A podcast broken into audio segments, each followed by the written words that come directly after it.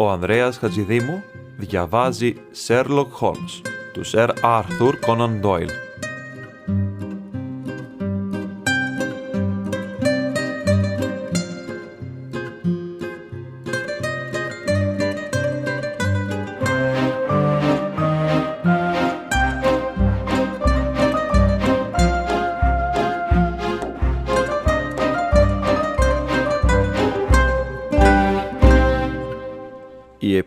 Επιστροφή του Sherlock Holmes Η περιπέτεια του κοινοβίου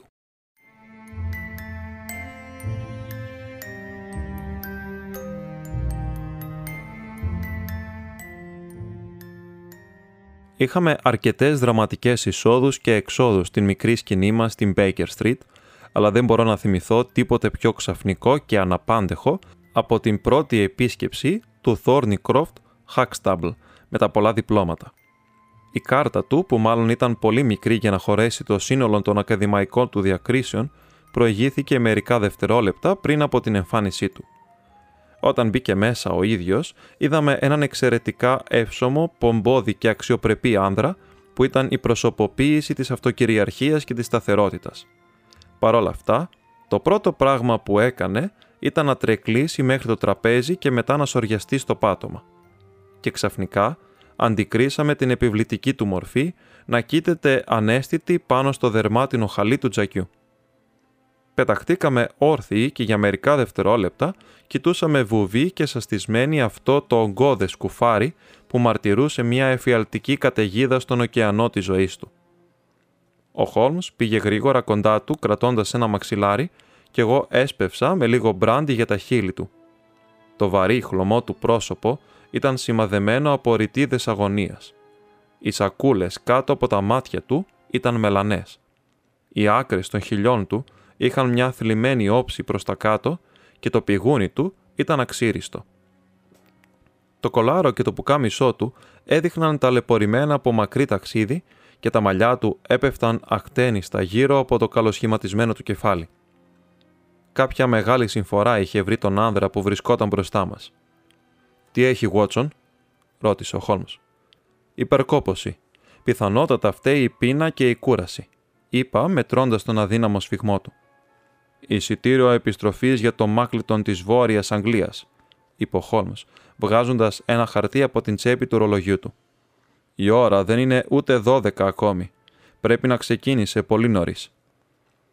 Τα ζερωμένα του βλέφαρα άρχισαν να ανοιγοκλίνουν ελαφρά και τώρα δύο ανέκφραστα γκρίζα μάτια μας κοίταζαν. Την επόμενη στιγμή ο άνδρας είχε σηκωθεί όρθιος και το πρόσωπό του είχε γίνει κατακόκκινο από ντροπή. «Συγχωρήστε μου αυτή τη ξαφνική αδιαθεσία, κύριε Χόλμς.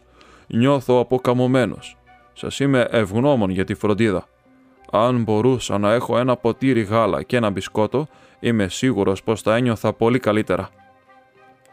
Ήρθα ο ίδιος, κύριε Χόλμς, για να βεβαιωθώ πως θα έρθετε μαζί μου κατά την επιστροφή.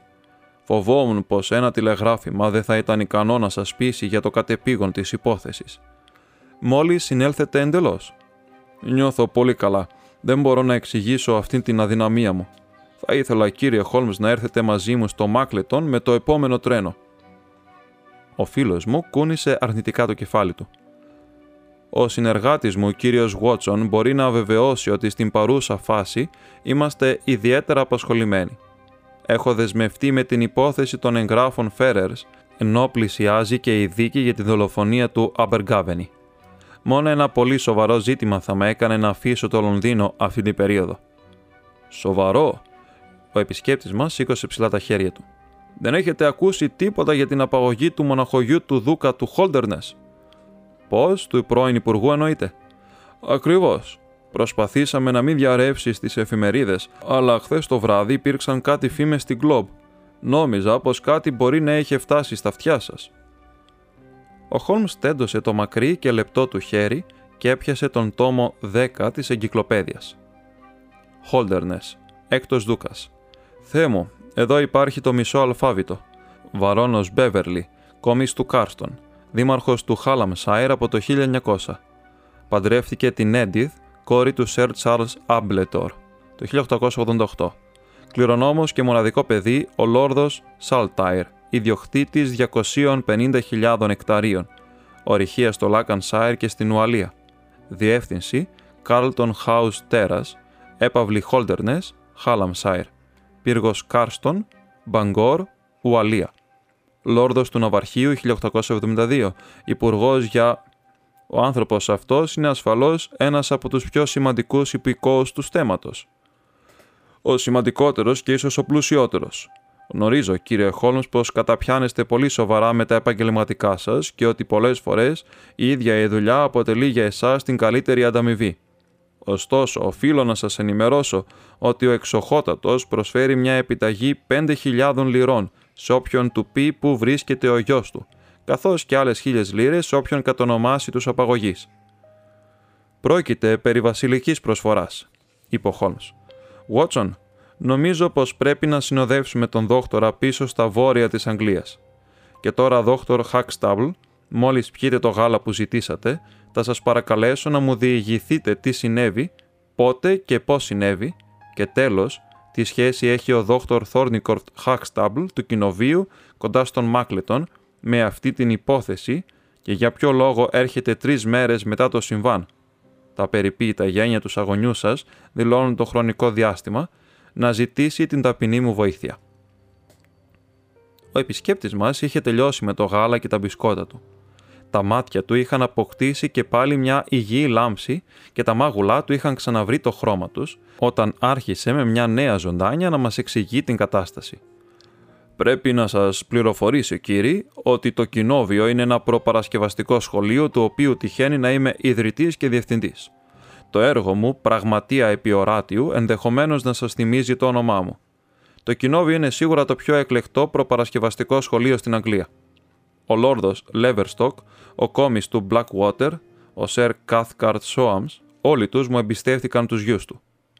Ωστόσο, ένιωσα πως το σχολείο μου έφτασε στο ζενήθ της δόξας του όταν πριν από τρεις εβδομάδες ο δούκας του Holderness έστειλε τον γραμματέα του, κύριο James Wilder, να μου ανακοινώσει ότι επρόκειτο να μου ανατεθεί ο νεαρός Λόρδος Saltire, ηλικίας 10 ετών, μοναχογιός και κληρονόμος του.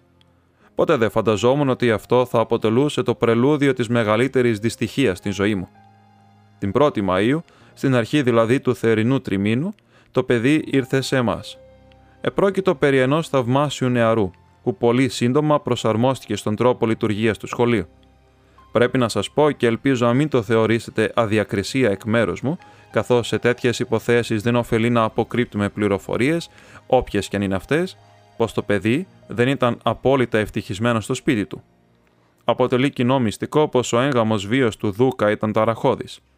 Ο γάμος διαλύθηκε κοινή συνενέση και η Δούκησα εγκαταστάθηκε στη Νότια Γαλλία. Αυτό συνέβη πριν από λίγο καιρό και είναι γνωστό πως το παιδί είχε στενούς δεσμούς με τη μητέρα του. Μετά την αναχώρησή της από την έπαυλη Χόλτερνες, το αγόρι έπεσε σε μελαγχολία και γι' αυτόν τον λόγο ο Δούκας αποφάσισε να το στείλει στο σχολείο μου. Έπειτα από 15 ημέρες παραμονής, το παιδί φαινόταν να νιώθει σαν στο σπίτι του και έδειχνε πολύ ευτυχισμένο. Η τελευταία φορά που το είδαμε ήταν το βράδυ της 31ης Μαΐου, δηλαδή την περασμένη Δευτέρα. Το δωμάτιό του ήταν στον δεύτερο όροφο και επικοινωνούσε με ένα άλλο, μεγαλύτερο δωμάτιο, όπου κοιμόντουσαν δύο αγόρια. Οι δύο νεαροί ούτε είδαν ούτε άκουσαν τίποτα, πράγμα που σημαίνει ότι ο μικρός Σαλτάιρ δεν πέρασε από εκεί. Το παράθυρο του δωματίου του ήταν ανοιχτό και απ' έξω υπάρχει ένας ανθεκτικός κισός που φτάνει μέχρι το έδαφος. Ήχνοι από πατημασιές δεν βρέθηκαν, αλλά δεν υπάρχει αμφιβολία πως αυτή είναι η μόνη δυνατή έξοδος. Η απουσία του διαπιστώθηκε στις 7 το πρωί της Τρίτης. Το κρεβάτι του ήταν χρησιμοποιημένο. Είχε ντυθεί κανονικά, φορώντας την συνηθισμένη σχολική στολή με το μαύρο σακάκι και το σκούρο γκρίζο παντελόνι δεν υπήρχαν ίχνη που να δηλώνουν ότι κάποιος είχε μπει στο δωμάτιο και είναι σίγουρο πως τυχόν κραυγές ή θόρυβοι πάλι θα είχαν γίνει αντιληπτά. Καθώς ο Κάντερ, το μεγαλύτερο αγόρι του διπλανού δωματίου, κοιμάται πολύ αλαφρά. Όταν ανακαλύφθηκε η εξαφάνιση του Λόρδου Σαλτάιρ, συγκάλεσα τα μέλη του Ιδρύματος, μαθητές, δασκάλους και υπηρετικό προσωπικό. Τότε ήταν που διαπιστώσαμε πως ο Λόρδος Σαλτάιρ δεν είχε φύγει μόνος. Ο Χάιντεγκερ, ο δάσκαλος των Γερμανικών, έλειπε. Το δωμάτιό του ήταν επίσης στον δεύτερο όροφο, στην άκρη του κτηρίου και έβλεπε προς την ίδια πλευρά με το δωμάτιο του Λόρδου Σαλτάιρ. Το κρεβάτι του ήταν χρησιμοποιημένο, όμως δεν υπάρχει αμφιβολία πως είχε φύγει μισοντημένος, γιατί το πουκάμισό του και οι κάλτσες του ήταν ρηγμένα στο πάτωμα. Σίγουρα το είχε σκάσει κατεβαίνοντας από τον Κισό, γιατί βρήκαμε ίχνη από πατημασιές στην Χλόη ακριβώς κάτω από το παράθυρο. Το ποδήλατό του, που συνήθως βρισκόταν σε ένα υπόστεγο λίγο πιο πέρα, έλειπε. Η συνεργασία μας μετρούσε ήδη δύο χρόνια. Είχε έρθει με τις καλύτερες συστάσεις, αλλά ήταν λιγομίλητος, σκυθροπός και καθόλου δημοφιλής, τόσο με τα παιδιά όσο και με τους δασκάλους. Δεν βρέθηκε κανένα ίχνος των φυγάδων και σήμερα, πέμπτη πρωί, είμαστε στα ίδια σκοτάδια που βρισκόμασταν την Τρίτη. Φυσικά, αμέσως πραγματοποιήθηκαν έρευνες στην έπαυλη Χόλτερνες. Απέχει μόνο μερικά μίλια και σκεφτήκαμε πως ο μικρός μπορεί να ένιωσε κάποια ξαφνική νοσταλγία για το σπίτι του και να πήγε στον πατέρα του. Ωστόσο, το παιδί δεν είχε πάει στην έπαυλη. Ο Δούκας είναι πάρα πολύ ανήσυχος και όσο για μένα, είδατε και μόνοι σας την κατάσταση στην οποία έχω περιέλθει. Η αγωνία και η αίσθηση ευθύνης για όσα έχουν συμβεί με έχουν καταρακώσει, κύριε Χόλμς. Σας εκλυπαρώ. Να κάνετε ό,τι καλύτερο μπορείτε, γιατί αποκλείεται να έχετε αναλάβει μέχρι τώρα κάποια υπόθεση για χάρη της οποίας να πρέπει να επιστρατεύσετε όλες τις ικανότητές σας. Ο Σέρλοκ είχε ακούσει με απόλυτη προσήλωση την αφήγηση του δυστυχισμένου άνδρα. Τα σουφρωμένα φρύδια του και η βαθιά χαρακιά ανάμεσά τους έδειχναν πως δεν χρειαζόταν κανενός είδου προτροπή για να επικεντρωθεί σε αυτό το πρόβλημα, το οποίο πέρα από τα τεράστια συμφέροντα που εμπεριείχε, ξυπνούσε μέσα του την αγάπη για κάθε τι περίπλοκο και ασυνήθιστο. Έβγαλε το σημειωματάριό του και κατέγραψε ορισμένα στοιχεία. Ήταν μεγάλη αμέλεια εκ μέρους σας που δεν με επισκεφθήκατε νωρίτερα, είπε με σοβαρό ύφος. Θα ξεκινήσω την έρευνα με ένα πολύ σοβαρό μειονέκτημα. Είναι αδιανόητο, για παράδειγμα, που ο Κισός και η Χλόη δεν εξετάστηκαν από κάποιον ειδικό. Δεν ευθύνομαι εγώ γι' αυτό, κύριε Χόλμ. Η εξοχότητά του ήθελε να αποφύγει με κάθε τρόπο το σκάνδαλο. Φοβόταν μήπως η οικογενειακή του ατυχία θα γινόταν τροφή για κακόβουλα σχόλια. Έτρεμε στην ιδέα ενός τέτοιου ενδεχομένου. Ωστόσο, έγινε κάποια επίσημη έρευνα. Φυσικά, κύριε, αλλά τα αποτελέσματα ήταν απογοητευτικά. Το μόνο στοιχείο που βρέθηκε αμέσως ήταν πως ένας άνδρας και ένα παιδί εθεάθησαν να παίρνουν το πρωινό τρένο από έναν κοντινό σταθμό.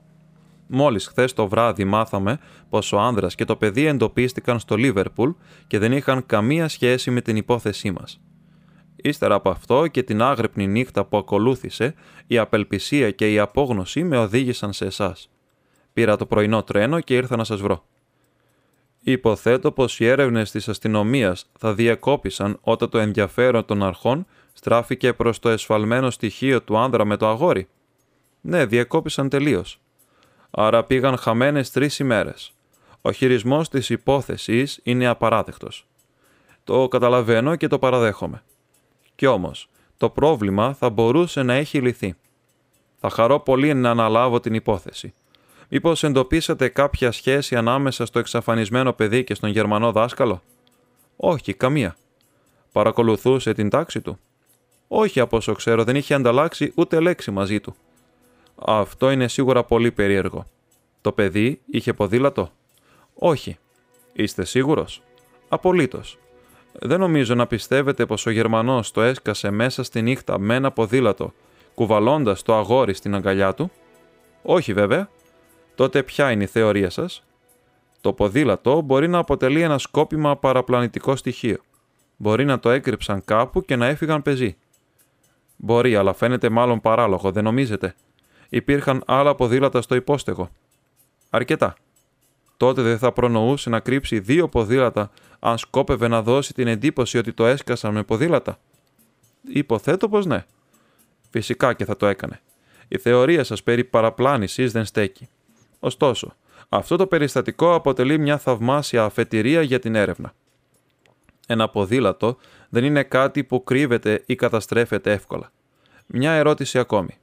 Ήρθε κανείς να δει το αγόρι την παραμονή της εξαφάνισής του; Όχι. Μήπως έλαβε κανένα γράμμα; Ναι, ένα. Από ποιον; Από τον πατέρα του. Ανοίγετε τα γράμματα των παιδιών; Όχι. Τότε πώς ξέρετε ότι ήταν από τον πατέρα του; Στον φάκελο υπήρχε ένας στερεός και η διεύθυνση ήταν γραμμένη από τον ιδιόρυθμο χαρακτήρα του Δούκα. Άλλωστε, ο Δούκας θυμόταν πως όντως έστειλε ένα γράμμα στον γιο του. Πότε είχε ξαναπάρει γράμμα; Πριν από αρκετές μέρες. Είχε πάρει κανένα γράμμα από την Γαλλία; Όχι, ποτέ. Φαντάζομαι πως καταλαβαίνετε τον σκοπό των ερωτήσεών μου. Ο μικρός είτε απήχθη δια της βίας, είτε το έσκασε με τη θέλησή του. Αν ισχύει η δεύτερη εκδοχή, η λογική λέει πως θα πρέπει να υπήρχε κάποια προτροπή απ' έξω για να κάνει κάτι τέτοιο ένα τόσο νεαρό αγόρι. Αν δεν είχε επισκέπτες, τότε η προτροπή θα πρέπει να έγινε με τα γράμματα. Γι' αυτό προσπαθώ να διαπιστώσω με ποιους είχε αλληλογραφήσει. Φοβάμαι πως δεν μπορώ να σας βοηθήσω και πολύ. Από όσο ξέρω, ο μόνος με τον οποίο είχε ανταλλάξει γράμματα ήταν ο πατέρας του, ο οποίος το έγραψε την ημέρα της εξαφάνισής του. Ήταν φιλικές οι σχέσεις μεταξύ πατέρα και γιου. Ο εξοχότατος δεν έχει φιλικές σχέσεις με κανέναν. Είναι ιδιαίτερα απασχολημένος με τα μεγάλα δημόσια ζητήματα και οι καθημερινοί συναισθηματισμοί τον αφήνουν μάλλον ασυγκίνητο. Ήταν πάντα ευγενικός με το παιδί, με τον τρόπο του. Αλλά το παιδί αγαπούσε περισσότερο τη μητέρα του; Ναι. Το έλεγε; Όχι. Σας το είπε ο Δούκας; Για τον Θεό όχι. Τότε πώς το ξέρετε; Είχα μια εμπιστευτική συνομιλία με τον γραμματέα του εξοχότατου, τον James Wilder. Αυτός μου έδωσε τις πληροφορίες για τα συναισθήματα του Λόρδου Σαλτάιρ. Μάλιστα. Αλήθεια, το τελευταίο γράμμα του Δούκα βρέθηκε στο δωμάτιο μετά την εξαφάνιση του μικρού. Όχι, το είχε πάρει μαζί του. Νομίζω, κύριε Χόλμς, ότι είναι ώρα να ξεκινήσουμε για το Γιούστον. Θα καλέσω μια άμαξα. Σε ένα τέταρτο θα είμαστε στην διάθεσή σας. Αν σκοπεύετε να τηλεγραφήσετε, κύριε Χάκσταμπλ, θα ήταν καλύτερο να αφήσετε τον κόσμο της περιοχής να πιστεύει πως οι έρευνες συνεχίζονται στο Λίβερπουλ ή όπου αλλού σας οδήγησε το δόλωμα των λανθασμένων στοιχείων. Στο μεταξύ, θα κάνω μια μικρή έρευνα στο σχολείο σας και ίσως η μυρωδιά να μην έχει χαθεί τελείως, ώστε να μπορέσουν να την εντοπίσουν δύο γέροι καλαγωνικά όπως ο Γότσον κι εγώ. Το απόγευμα μας βρήκε στην δροσερή και αναζωογονητική ατμόσφαιρα της περιοχής του Πικ, όπου βρισκόταν το φημισμένο σχολείο του δόκτωρα Χακστάμπλ. Είχε σκοτεινιάσει όταν φτάσαμε εκεί. Μια κάρτα βρισκόταν πάνω στο τραπέζι του χολ και ο Μπάτλερ ψιθύρισε κάτι στον κύριό του, ο οποίος με τη σειρά του γύρισε προς το μέρος μας και μας κοίταξε ταραγμένος. Ο Δούκας βρίσκεται εδώ, είπε. Ο Δούκας και ο κύριος Βάιλτερ βρίσκονται στο γραφείο μου. Ελάτε, κύριοι, πάμε να σας συστήσω. Η φυσιογνωμία του διάσημου πολιτικού μου ήταν βέβαια οικία, αλλά από κοντά έδειχνε πολύ διαφορετικός. Ήταν ψηλός και επιβλητικός με ιδιαίτερα προσεγμένο ντύσιμο, λεπτό οβάλ πρόσωπο και μύτη που φαινόταν αλόκοτα γαμψή και μακριά. Το δέρμα του είχε μια νεκρική χλωμάδα που έκανε έντονη αντίθεση με την μακριά, αραιή και κατακόκκινη γενιάδα του, που έπεφτε μπροστά από το λευκό του γυλαίκο, με την αλυσίδα του ρολογιού να ξεπροβάλλει στην άκρη. Αυτή η επιβρυτική παρουσία μας κοίταζε παγερά μπροστά από το τζάκι του γραφείου του δόκτωρα Χακστάπλ. Πλάι του στεκόταν ένας νεαρός άνδρας που υπέθεσα ότι ήταν ο Wilder, ο ιδιαίτερός του. Ήταν μικρός όμως και νευρώδης, σε μια συνεχή ετοιμότητα. Είχε έξυπνα γαλάζια μάτια και ευμετάβλητα χαρακτηριστικά. Εκείνος ήταν που με ένα αποφασιστικό ύφος άνοιξε αμέσως συζήτηση. Σας κάλεσα το πρωί, κύριε Χακστάμπλ, αλλά ήταν πολύ αργά για να σας εμποδίσω να ξεκινήσετε για το Λονδίνο. Σκοπός σας ήταν προφανώς να ζητήσετε από τον κύριο Χόλμς να αναλάβει την έρευνα της υπόθεσης. Η εξοχότητά του ξαφνιάστηκε, δόκτωρ Χακστάμπλ, που προβήκατε σε μια τέτοια ενέργεια χωρίς να το συμβουλευτείτε. Όταν έμαθα ότι η αστυνομία έχει αποτύχει, η εξοχότητά του δεν πιστεύει πως η αστυνομία απέτυχε. Μα σίγουρα, κύριε Βάιλτερ. Γνωρίζετε πολύ καλά, δόκτωρ Χακστάμπλ, πως η εξοχότητά του θέλει να αποφύγει το σκάνδαλο. Προτιμά να εμπιστευτεί όσο το δυνατόν λιγότερους ανθρώπους. Η κατάσταση είναι αναστρέψιμη, είπε σαν μαλωμένο παιδί ο δόκτωρ Χακστάμπλ. Ο κύριος Σέρλοκ Χόλμς μπορεί να επιστρέψει στο Λονδίνο με το πρωινό τρένο. Αυτό αποκλείεται, είπε ο Χόλμς με ήπιο τόνο. Αυτός ο βορεινός αέρας της περιοχής είναι αναζωογονητικός και ευχάριστος. Γι' αυτό θα ήθελα να περάσω μερικές μέρες εδώ και να απασχολήσω το μυαλό μου όσο καλύτερα γίνεται. Εσείς θα αποφασίσετε βέβαια αν θα φιλοξενηθώ εδώ ή αν θα μείνω στο πανδοχείο του χωριού. Έβλεπα πως ο δυστυχής Δόκτωρ Χακ Στάπλου βρισκόταν στο τελευταίο στάδιο της αβεβαιότητας, από το οποίο τον έσωσε η βαθιά και ηχηρή φωνή του Δούκα με τα κόκκινα γένια που ήχησε στο δωμάτιο σαν γκόγκ που καλούσε σε δείπνο. «Συμφωνώ με τον κύριο Βάιλντερ, Δόκτωρ Χακ Στάπλ. Καλά θα είχατε κάνει να με συμβουλευτείτε. Όμως, αφού ο κύριος Χόλμς γνωρίζει ήδη την υπόθεση, θα ήταν παράλογο να μην επωφεληθούμε των υπηρεσιών του. Αντί να πάτε στο πανδοχείο, κύριε Χόλμς, θα ήταν χαρά μου να έρθετε να μείνετε στην έπαυλη Χόλτερνες. Ευχαριστώ, εξοχότατε. Όμως νομίζω πως θα ήταν καλύτερα να μείνω στον τόπο του μυστηρίου, ώστε η έρευνα που θα διεξάγω να είναι πιο αποτελεσματική. Όπως προτιμάτε, κύριε Χόλμς. Φυσικά, για οποιαδήποτε πληροφορία χρειαστείτε, ο κύριος Wilder και εγώ είμαστε στην διάθεσή σας. «Πιθανό να χρειαστεί να σας επισκεφτώ στην έπαυλη», είπε ο Χόλμς. «Το μόνο που θα ήθελα να σας ρωτήσω προς το παρόν είναι αν έχετε σχηματίσει κάποια θεωρία σχετικά με τη μυστηριώδη εξαφάνιση του γιού σας». «Όχι, κύριε, δεν έχω». «Με συγχωρείτε αν αναφέρομαι σε κάτι που σας είναι οδυνηρό, αλλά δεν έχω άλλη επιλογή», Πιστεύετε πως η Δούκησα μπορεί να έχει κάποια σχέση με την υπόθεση της εξαφάνισης; Ο διάσημος πολιτικός έδειξε να διστάζει. «Δεν νομίζω», είπε στο τέλος. Η επόμενη προφανής εξήγηση είναι ότι κάποιοι απήγαγαν το παιδί για να ζητήσουν λίτρα. Σας μετέφεραν μήπως μια τέτοια απέτηση; Όχι, κύριε. Μια ακόμη ερώτηση εξοχότατε. Αν δεν απατώμε, γράψετε στον γιο σας την ημέρα της εξαφάνισής του. Όχι, το έγραψα την προηγούμενη. Ακριβώς. Αλλά το γράμμα το έλαβε την ημέρα της εξαφάνισής του. Ναι.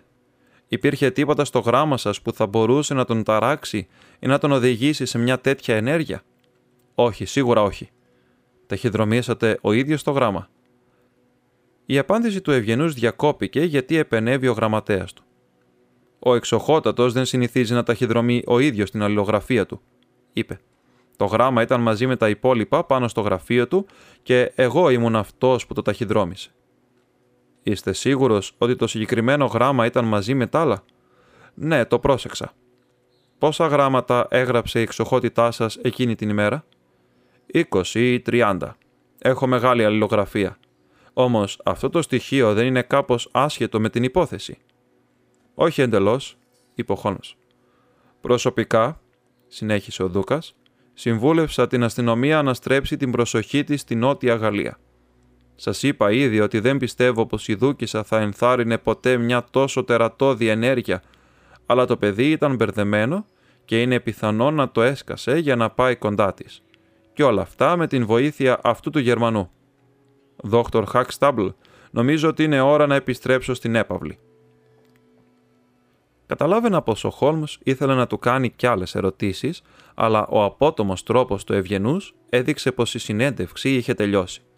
Ήταν προφανές πως η αριστοκρατική του φύση θεωρούσε ιδιαίτερα ενοχλητική τη συζήτηση των οικογενειακών θεμάτων με έναν ξένο και φοβόταν πως κάθε νέα ερώτηση μπορεί να έριχνε φως σε σκοτεινές πλευρές της οικογενειακής του ζωής.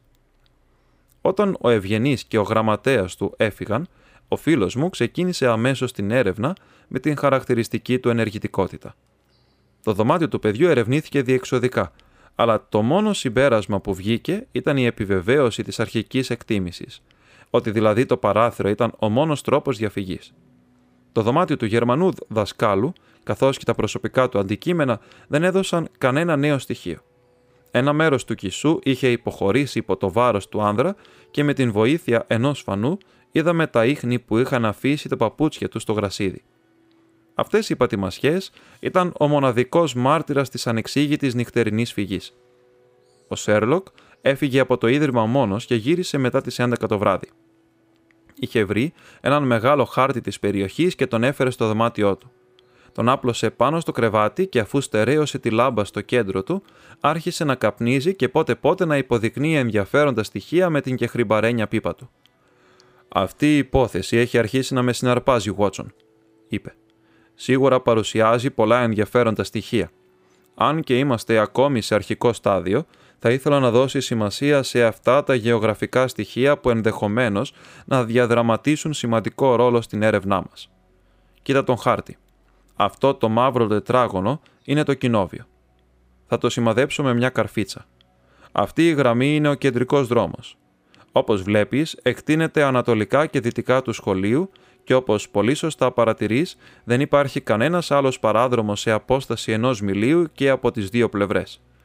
Αν οι δύο φυγάδες ακολούθησαν κάποιον δρόμο, τότε δεν γίνεται να είναι άλλος από αυτόν. Ακριβώς. Χάρη σε μια σπάνια και ευτυχή συγκυρία μπορούμε να εξακριβώσουμε τι πέρασε εκείνο το βράδυ από τούτο τον δρόμο. Στο σημείο που έχω ακουμπήσει την πίπα μου, είχε βάρδια ένας χωροφύλακας από τις 12 μέχρι τις 6 το πρωί. Όπως βλέπεις, είναι το πρώτο σταυροδρόμι προς την ανατολική πλευρά. Ο χωροφύλακας πιστοποίησε πως δεν άφησε ούτε στιγμή το πόστο του και ήταν κατηγορηματικός όταν είπε πως δεν γίνεται να πέρασε τόσο το αγόρι όσο και ο άνδρας και να μην τους είδε. Μίλησα ο ίδιος με τον χωροφύλακα και μου έδωσε την εντύπωση ενός αξιόπιστου ανθρώπου. Άρα αποκλείω το ενδεχόμενο να έφυγαν από εκείνη την πλευρά. Τώρα μένει να εξετάσουμε την άλλη πλευρά. Εκεί υπάρχει ένα πανδοχείο. Ο κόκκινος Σταύρος, η ιδιοκτήτρια του οποίου ήταν άρρωστη. Είχε στείλει να της φέρουν γιατρό από το Μάκλετον, αλλά ο γιατρός ήρθε το πρωί, γιατί πριν ήταν σε άλλον ασθενή. Όλοι στο πανδοχείο ήταν ανάστατοι κατά τη διάρκεια της νύχτας, περιμένοντας τον γιατρό, και έτσι πότε ο ένας και πότε ο άλλος είχαν συνέχεια το νου τους στον δρόμο. Και το ποδήλατο, αντέτεινα. Ακριβώς. Να έρθουμε λοιπόν στο ποδήλατο. Αν συνεχίσουμε τον συλλογισμό μας, αν οι φυγάδες δεν πήγαν από τον δρόμο, θα πρέπει να κατευθύνθηκαν βόρεια ή νότια του σχολείου. Αυτό είναι σίγουρο. Α εξετάσουμε λοιπόν τις δύο περιπτώσεις. Στα νότια του σχολείου υπάρχει, όπως μπορείς να δεις, μία μεγάλη καλλιεργήσιμη έκταση, χωρισμένη σε χωράφια που οριοθετούνται από πέτρινες μάντρες. Σε αυτή την περιοχή ομολογώ πως είναι αδύνατο να πάει ποδήλατο οπότε η εκδοχή του ποδηλάτου απορρίπτεται. Ας πάμε στην βόρεια περιοχή. Εκεί υπάρχει ένα δασίλειο που ονομάζεται Ranked Show και πέρα από αυτό εκτείνεται ένας βαλτότοπος, το Lower Gilmour. Για περίπου 10 μίλια και σταδιακά αποκτά μια ανηφορική κλίση. Από τη μία πλευρά αυτής της έκτασης βρίσκεται η έπαυλη Holderness, που απέχει 10 μίλια αν πας από τον δρόμο και 6 αν διασχίσει τον βαλτότοπο. Πρόκειται για μια αλόκοτα ερημική πεδιάδα. Οι μόνοι που υπάρχουν εκεί είναι κάτι κτηνοτρόφοι που βόσκουν τα πρόβατα και τα βοηδή τους. Πέρα από αυτούς, οι μόνοι κάτοικοι της περιοχής είναι τα βροχοπούλια και οι νουμίνοι, μέχρι κανείς να φτάσει στο κεντρικό δρόμο του Τσέστερφιλ.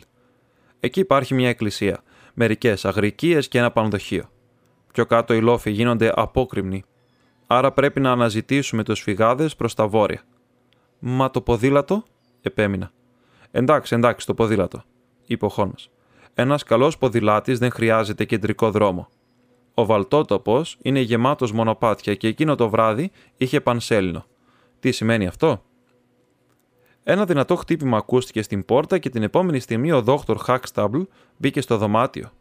Κρατούσε ένα μπλε σκούφο του κρίκετ με ένα λευκό σιρήτη στην κορυφή. Επιτέλους, έχουμε ένα στοιχείο, αναφώνησε. Είμαστε στα ίχνη του παιδιού. Ο σκούφος είναι δικός του. Πού βρέθηκε; Στο καραβάνι των τσιγκάνων που είχαν κατασκηνώσει στον Βαλτότοπο. Έφυγαν την Τρίτη. Σήμερα τους εντόπισε η αστυνομία. Ερεύνησε το καραβάνι τους και βρήκε αυτό. Τι εξήγηση έδωσαν; Είπαν ψέματα. Είπαν ότι βρήκαν τον σκούφο στον Βαλτότοπο την Τρίτη το πρωί. Σίγουρα ξέρουν που είναι. Τους μασκαράδες. Ευτυχώς η αστυνομία τους συνέλαβε όλους είτε ο φόβος του νόμου είτε η γενεοδορία του Δούκα θα τους κάνει να ομολογήσουν όλα όσα ξέρουν. Μέχρι τώρα πάμε καλά, είπε ο Χόλμ μόλις ο δάσκαλος έφυγε από το δωμάτιό μας. Τουλάχιστον επιβεβαιώνεται η θεωρία πως οι έρευνές μας πρέπει να στραφούν προς την πλευρά του Lower Gilmour. Η τοπική αστυνομία δεν κατάφερε τίποτα εκτός από την σύλληψη των τσιγκάνων. Κοίτα εδώ, Βότσον, υπάρχει ένα μικρό ρεύμα που διασχίζει το βαλτότοπο είναι σημαδεμένο πάνω στον χάρτη. Σε ορισμένα σημεία φαρδένει τόσο που μοιάζει να γίνεται έλος. Αυτά τα σημεία είναι κυρίως στην περιοχή ανάμεσα στην έπαυλη Holderness και το σχολείο. Είναι μάταιο να ψάξουμε για ίχνη σε οποιοδήποτε άλλο σημείο μετά την ξηρασία των τελευταίων ημερών. Όμως, στην συγκεκριμένη περιοχή έχουμε πιθανότητες να ανακαλύψουμε κάτι. Θα σε ξυπνήσω αύριο το πρωί για να δούμε μήπως μπορούμε να ρίξουμε λίγο φως στο μυστήριο. Χάραζε όταν ξύπνησα και είδα την ψηλόλιγνη φιγούρα του Χόλμς να στέκεται πλάι μου. Ήταν έτοιμος και προφανώς είχε ήδη βγει έξω.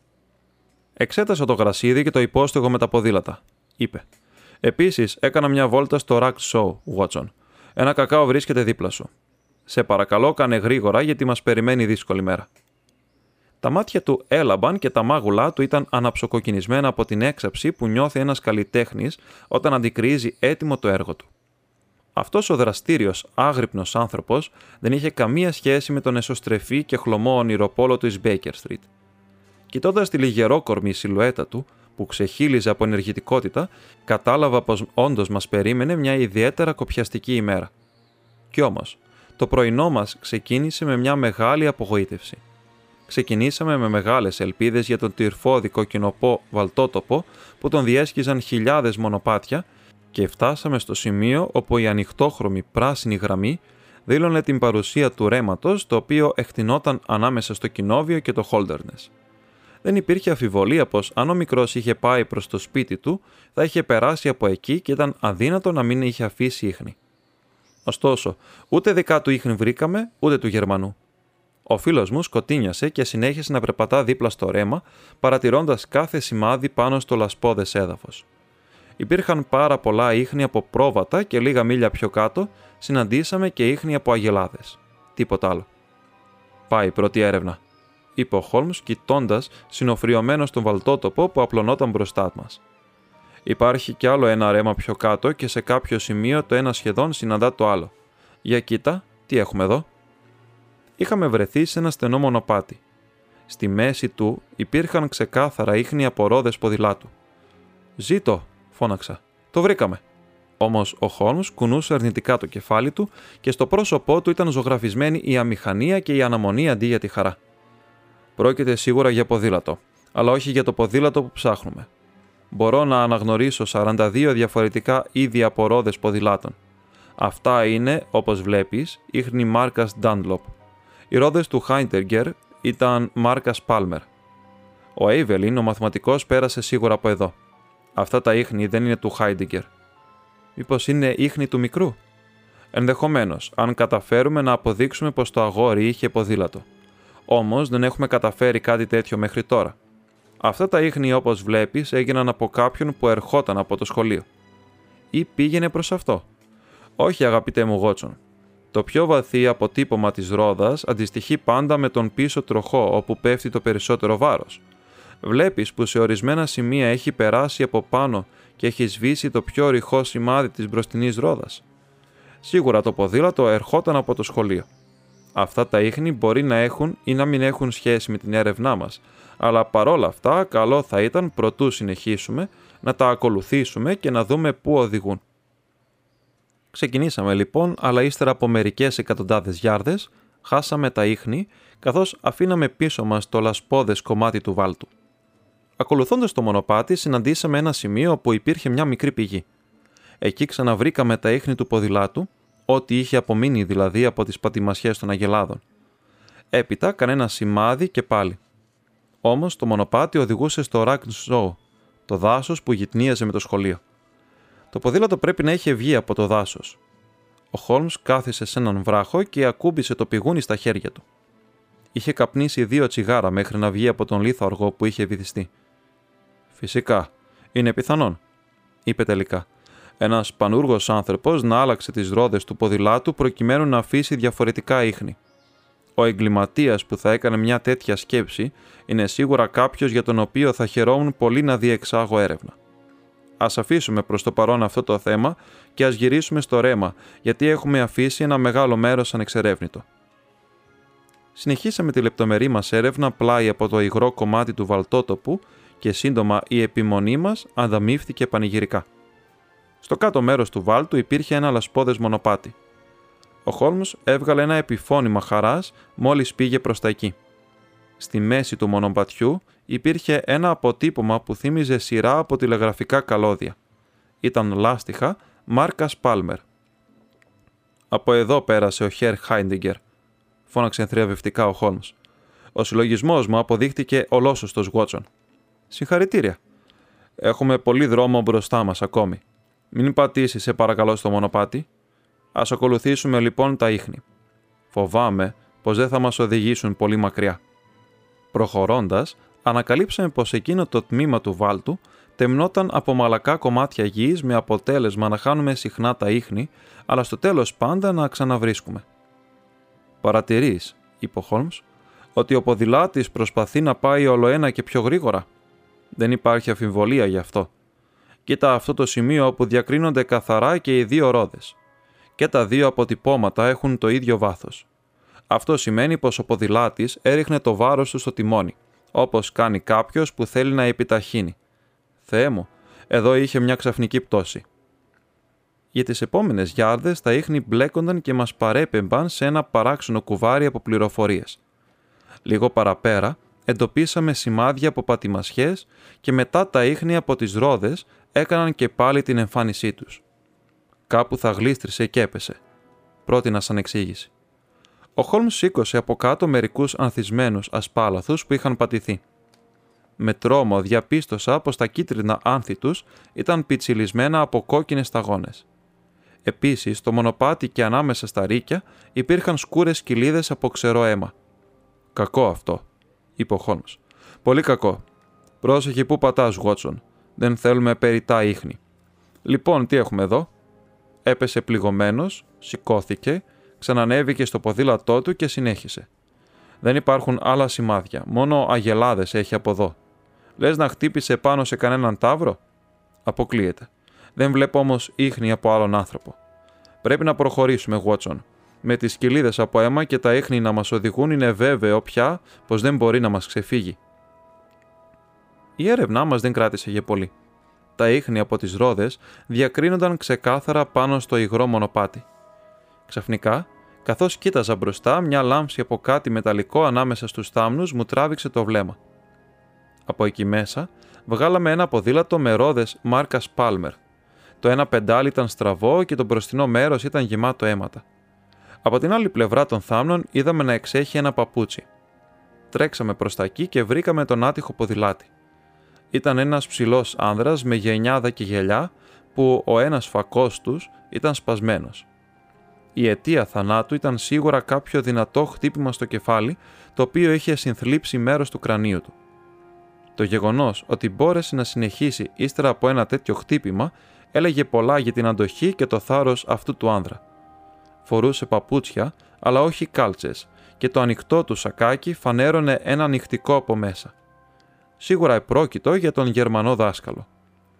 Ο Χόλμς γύρισε ανάσκελα το πτώμα και το εξέτασε με μεγάλη προσοχή. Ύστερα έμεινε για λίγη ώρα σκεπτικός και το συνοφριωμένο πρόσωπό του μου έδινε να καταλάβω πως η ανακάλυψη του τραγικού συμβάντος δεν θα συνέβαλε στην έρευνά μας. Είναι κάπως δύσκολο να αποφασίσω τι πρέπει να κάνουμε, Βότσον, είπε τελικά. Από τη μια νιώθω πως πρέπει να συνεχίσουμε την έρευνα, γιατί ήδη έχουμε χάσει αρκετό χρόνο και δεν έχουμε την πολυτέλεια να χάσουμε κι άλλο. Από την άλλη, είμαστε υποχρεωμένοι να ενημερώσουμε την αστυνομία για αυτήν την ανακάλυψη, ώστε να φροντιστεί κατάλληλα η σωρός του άτυχου καθηγητή. Θα μπορούσα να τους ειδοποιήσω εγώ. Ναι, αλλά χρειάζομαι τη συντροφιά σου και τη συμβολή σου. Στάσου μια στιγμή. Βλέπω κάποιον εκεί κάτω που κόβει τύρφη. Πήγαινε να τον φωνάξεις. Αυτός θα ενημερώσει την αστυνομία. Έφερα τον χωρικό και ο Χόλμς έδωσε στον φοβισμένο άνδρα ένα σημείωμα με παραλήπτη τον δόκτωρα Χέκσταμπλ. Και τώρα, Watson, είπε, σήμερα έχουμε βρει δύο σημαντικά στοιχεία. Το ένα είναι το ποδήλατο με τις ρόδες μάρκας Palmer, το οποίο είδαμε που μας οδήγησε, και το άλλο είναι το ποδήλατο με τις ρόδες Dunlop. Πρώτο ερευνήσουμε το δεύτερο στοιχείο, καλό θα ήταν να κάνουμε έναν απολογισμό και να ξεχωρίσουμε τα ουσιώδη στοιχεία από τα συγκυριακά. Πρώτα απ' όλα, θέλω να ξεκαθαρίσω πως το αγόρι έφυγε με την θέλησή του κατέβηκε από το παράθυρο και το έσκασε είτε μόνο του, είτε μαζί με κάποιον άλλον. Αυτό είναι σίγουρο. Έγνεψα καταφατικά. Ας επιστρέψουμε τώρα στον άτυχο Γερμανό δάσκαλο. Το παιδί ήταν ντυμένο κανονικά όταν έφυγε, άρα ήξερε τι έκανε. Ο Γερμανός όμως βγήκε χωρίς να φορέσει κάλτσες, που σημαίνει ότι ήταν πολύ βιαστικός. Δεν υπάρχει αφιβολία γι' αυτό. Όμως, γιατί έφυγε; Επειδή είδε από το παράθυρο του δωματίου του τον μικρό φυγά και θέλησε να τον προλάβει και να τον φέρει πίσω. Καβάλισε το ποδήλατό του, πήρε το παιδί στο κατόπι και συνάντησε τον θάνατο. Έτσι φαίνεται. Έρχομαι τώρα στο κρίσιμο σημείο της θεωρίας μου. Η φυσική αντίδραση ενός άνδρα που κυνηγά ένα παιδί θα ήταν να τρέξει πίσω του γιατί ξέρει πως μπορεί να το προλάβει. Αλλά ο Γερμανός δεν ενήργησε κατά αυτόν τον τρόπο. Αυτός πήρε το ποδήλατό του. Από ό,τι έμαθα ήταν δεινός ποδηλάτης. Πιστεύω λοιπόν πως δεν θα κατάφευγε σε αυτήν τη λύση αν δεν έβλεπε ότι ο μικρός είχε στην διάθεσή του κάποιο γρήγορο μέσο διαφυγής. Το άλλο ποδήλατο; Ας συνεχίσουμε την αναπαράσταση των γεγονότων. Βρίσκει τραγικό θάνατο σε απόσταση 5 μιλίων από το σχολείο, αλλά όχι εξαιτίας κάποια σφαίρας που ακόμη και ένα παιδί θα μπορούσε να του ρίξει, αλλά εξαιτίας κάποιου άγριου χτυπήματος που σίγουρα προήλθε από κάποιον χειροδύναμο άνδρα. Συνεπώς, ο μικρός είχε παρέα, και η φυγή του γινόταν πολύ γρήγορα, αν αναλογιστούμε πως ένας έμπειρος ποδηλάτης χρειάστηκε 5 μίλια για να του στάσει. Αλλά ας εξετάσουμε προσεκτικά τον τόπο της τραγωδίας. Τι βρίσκουμε, μερικά ίχνη από αγελάδες και τίποτε άλλο. Έκανα μια βόλτα στην περιοχή και διαπίστωσα πως δεν υπάρχει άλλο μονοπάτι σε απόσταση 50 γιάρδων. Άρα δεν γίνεται να είχε σχέση με τον φόνο κανένας άλλος ποδηλάτης, καθώς δεν υπήρχαν ούτε ίχνη από πατημασιέ ανθρώπου. Χόλμς, αναφώνησα. Αυτό είναι αδύνατο. Θαυμάσια, είπε ο Χόλμς. Να μια ιδιαίτερα διαφωτιστική παρατήρηση. Είναι αδύνατο έτσι όπως το περιέγραψα. Συνεπώς η περιγραφή μου σε κάποιο σημείο είναι εσφαλμένη. Ωστόσο, είδες κι εσύ όλα τα στοιχεία. Πού νομίζεις ότι κάνουμε λάθος; Και αν έσπασε το κεφάλι του πέφτοντας; Σε έλος Γουότσον. Δεν ξέρω, είμαι σε αδιέξοδο. Έλα τώρα, έχουμε λύσει και δυσκολότερα προβλήματα. Τουλάχιστον έχουμε πολύ υλικό και το μόνο που πρέπει να κάνουμε είναι να το χρησιμοποιήσουμε. Αφού εξαντλήσαμε την περίπτωση του ποδηλάτου με τις ρόδες Palmer, ας περάσουμε στο άλλο με τις ρόδες μάρκας Dunlop και να δούμε τι έχει να μας προσφέρει. Ακολουθήσαμε την διαδρομή του μονοπατιού για αρκετή απόσταση, αλλά σε λίγο ο βαλτότοπος άρχιζε να ανηφορίζει οδηγώντας έναν λόφο καλυμμένο με ρίκια που εκτείνονταν σε μεγάλη απόσταση μπροστά μας, οπότε αναγκαστήκαμε να αφήσουμε πίσω μας την πορεία του νερού. Δεν μπορούσαμε πια να ελπίζουμε σε άλλη βοήθεια από τα ίχνη. Το σημείο στο οποίο είχαμε δει για τελευταία φορά τα ίχνη από τις ρόδες Dunlop θα μπορούσε να οδηγεί στην έπαυλη Holderness, όπου οι επιβλητικοί της πύργοι υψώνονταν μερικά μίλια αριστερά μας ή σε ένα μίζερο χωριουδάκι που βρισκόταν μπροστά μας οριοθετώντας τον κεντρικό δόμο του Τσέσερβιλτ. Καθώς πλησιάζαμε σε ένα φτωχικό πανδοχείο με την ταμπέλα ενός πετινού κοκορομαχίας πάνω από την είσοδο, ο Χόλμς έβαλε μια φωνή και πιάστηκε από τον ώμο μου για να μην πέσει είχε στραβουλήξει άσχημα τον αστράγαλό του και πονούσε πολύ. Κουτσένοντας, έφτασε μέχρι την πόρτα, όπου στεκόταν ένας μελαχρινός ηλικιωμένος άνδρας και κάπνιζε μια μαύρη πύληνη πίπα. Πώς είστε, κύριε Ρούλμπεν Χέις, είπε ο Χόλμς. Ποιος είστε και πώς ξέρετε το όνομά μου, αποκρίθηκε ο χωρικός με μια λάμψη καχυποψία στα πανούργα μάτια του. Το γράφει η επιγραφή που είναι από πάνω σας. Εύκολα καταλαβαίνει κανείς τον ιδιοκτήτη ενός μέρους. Φαντάζομαι πως δεν έχετε κάποια άμαξα στο στάβλο σας. Όχι, δεν έχω. Δεν μπορώ να πατήσω το πόδι μου. Ε, μην το πατάτε τότε. Μα δεν μπορώ να περπατήσω. Τότε χοροπηδήξτε. Οι τρόποι του κυρίου Ρούμπεν Χέις κάθε άλλο παρά ευγενική ήταν, αλλά ο Χόλμς αντιμετώπισε την κατάσταση με καλή διάθεση. «Κοίτα να δεις, ανθρωπέ μου», είπε. «Έτσι όπως έχουν τα πράγματα είμαι σε δύσκολη θέση. Αυτό που θέλω είναι να συνεχίσω τον δρόμο μου το πώς δεν με ενδιαφέρει. Ούτε και εμένα, είπε ο δύσιμο πανδοχέας. Το θέμα είναι πολύ σημαντικό. Σου προσφέρω μια χρυσή λίρα αν μου βρεις ένα ποδήλατο. Ο πανδοχέας τέντωσε τα αυτιά του.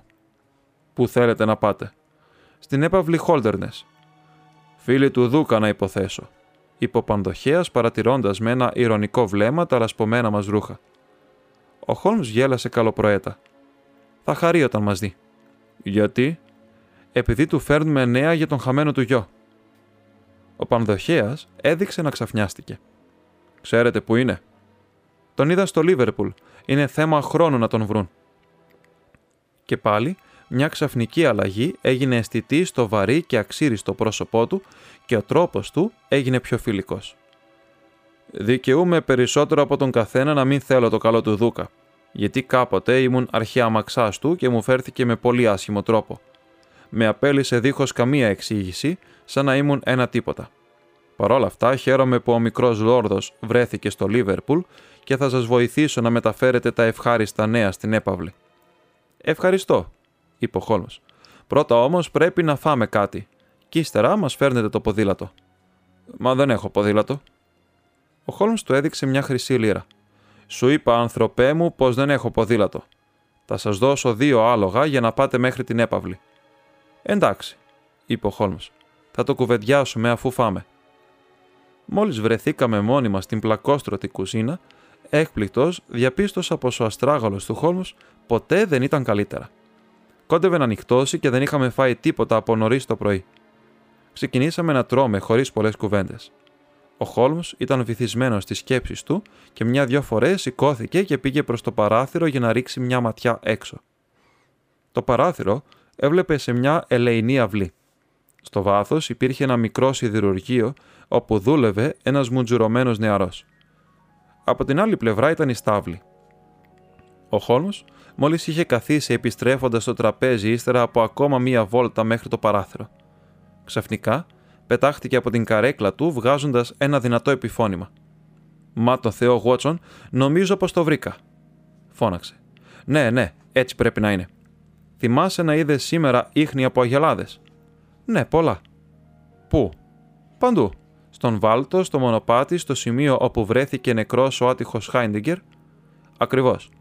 Πες μου, Γουότσον, πόσες αγελάδες είδες στον Βάλτο; Δεν νομίζω να είδα καμία. Περίεργο, δεν είναι Γουότσον.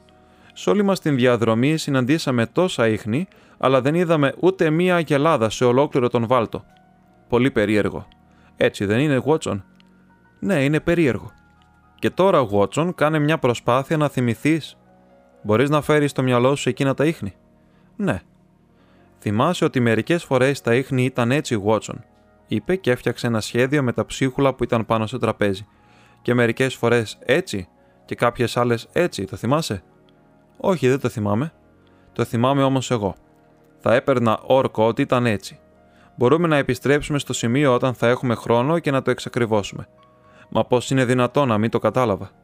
Να καταλάβεις τι; Ότι έχουμε να κάνουμε με πολύ ασυνήθιστες αγελάδες που περπατούν, τροχάζουν και καλπάζουν.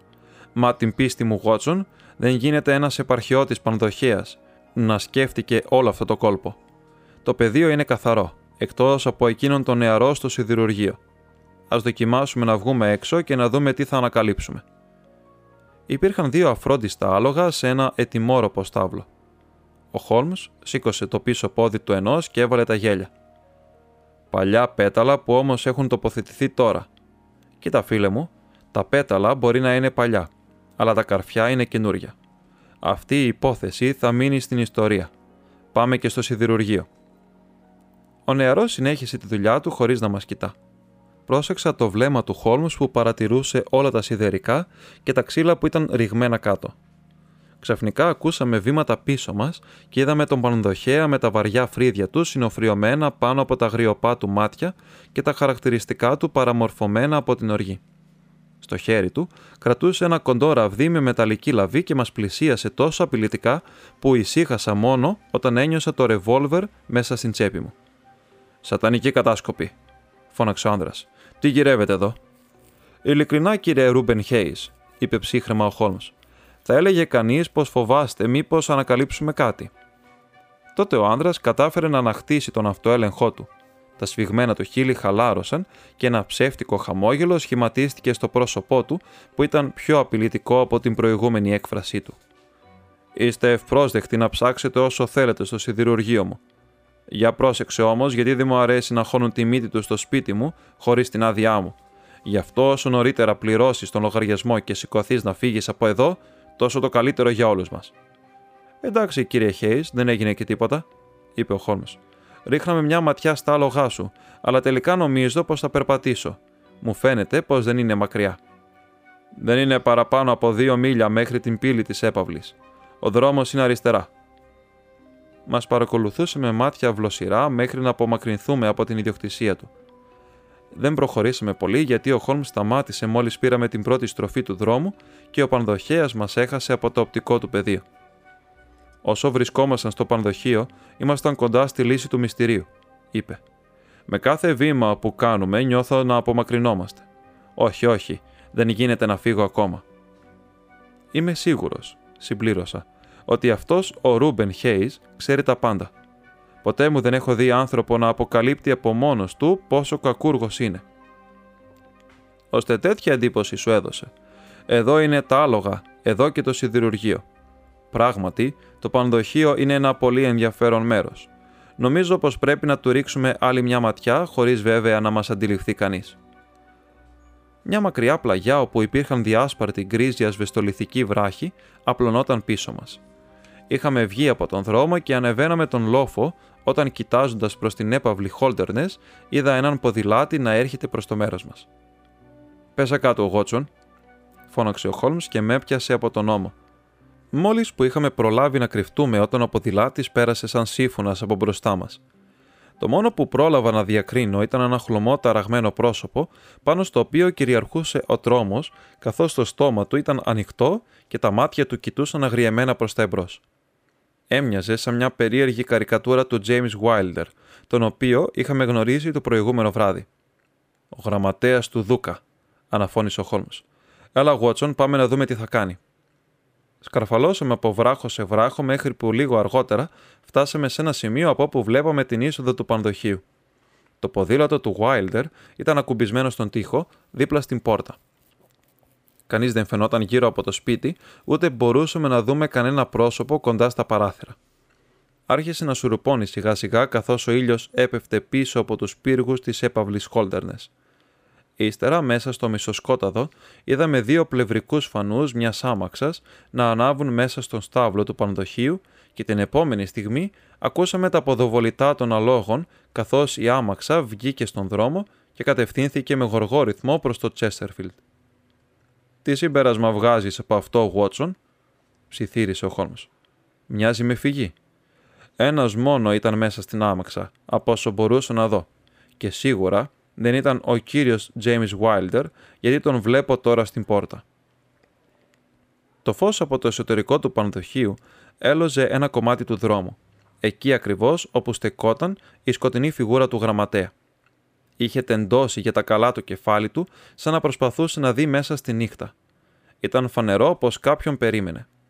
Τελικά, βήματα ακούστηκαν στον δρόμο και μια δεύτερη φιγούρα έκανε την εμφάνισή της στο φωτεινό σημείο. Έπειτα, η πόρτα έκλεισε και παντού απλώθηκε σκοτάδι. Ύστερα από πέντε λεπτά μια λάμπα άναψε σε ένα δωμάτιο στον πρώτο όροφο. Περίεργα πράγματα συμβαίνουν στο πανδοχείο, ο πετινό, είπε ο Χόλμς. Πράγματι, το μπαρ είναι από την άλλη πλευρά. Ακριβώς.